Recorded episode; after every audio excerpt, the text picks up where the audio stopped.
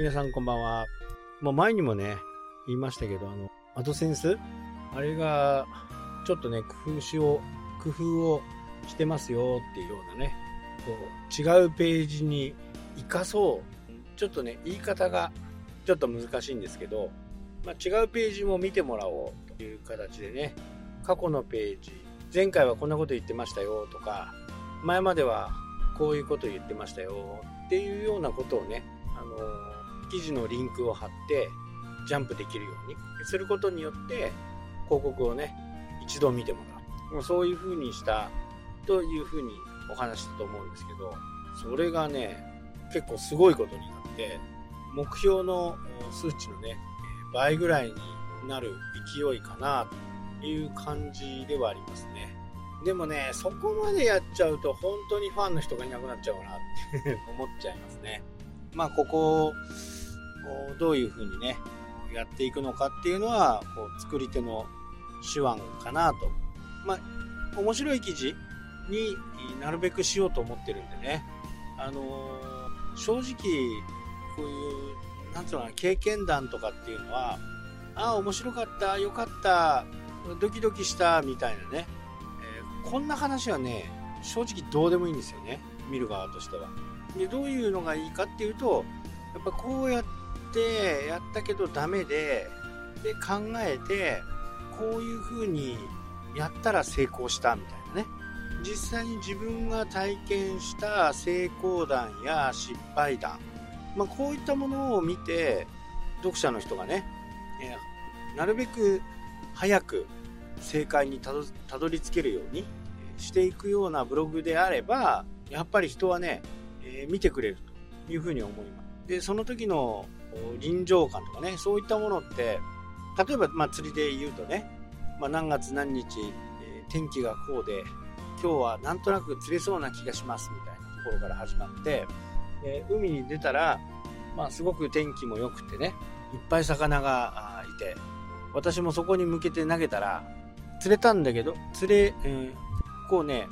魚がかかるのと釣れたのとってちょっと微妙に違うんですよね。言い方的に。針には、針には食ったけど、キャッチすることができませんでした、みたいな。で、えー、そこをね、なぜ外れたんだろうとかっていうところが、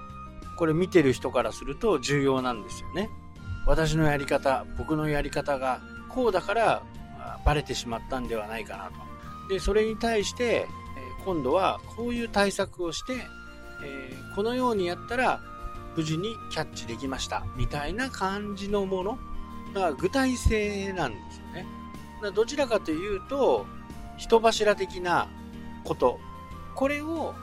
ブログで、え紹介する。ウェブで紹介する、ま、これがねあのやっぱり一番見られるっていうか、まあ、僕だったら見たい。だって天気が良くてねあ釣れませんでした。次回も頑張るぞみたいなものって見たいと思いますか？っていう話ですよ。そこには何かしらのね、期待とかを持って見に行くわけですよね。まあそれがまるでないという部分に関して、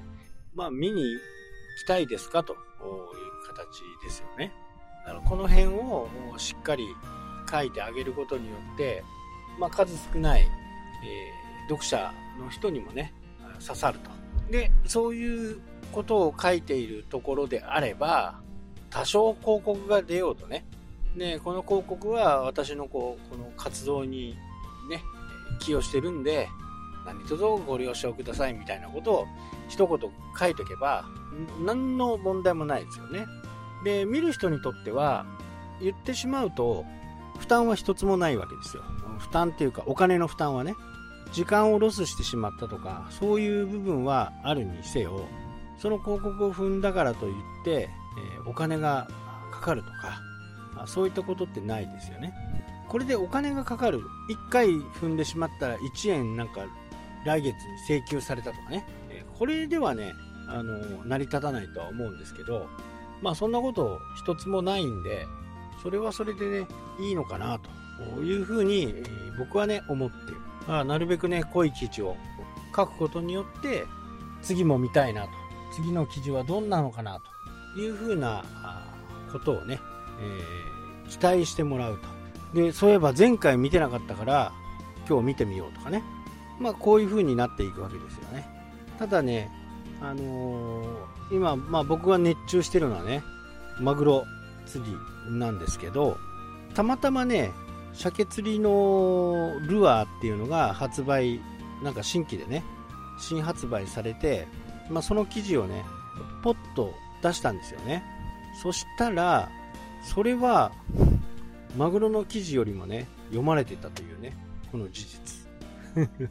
僕からするともう、えーみたいなね。大した記事じゃないのにね。これにはね、ちょっと僕も、やっぱり鮭の記事って、すごいね、あの、ニーズがあるんだなとね、思いました。で、そういったことから、まあ次、9月ぐらいに入ったらね、えー、鮭の話題も入れていくことが必要なのかなというふうに思っています。はい、というわけでね、今日はこの辺で終わりになります。それではまた。したっけ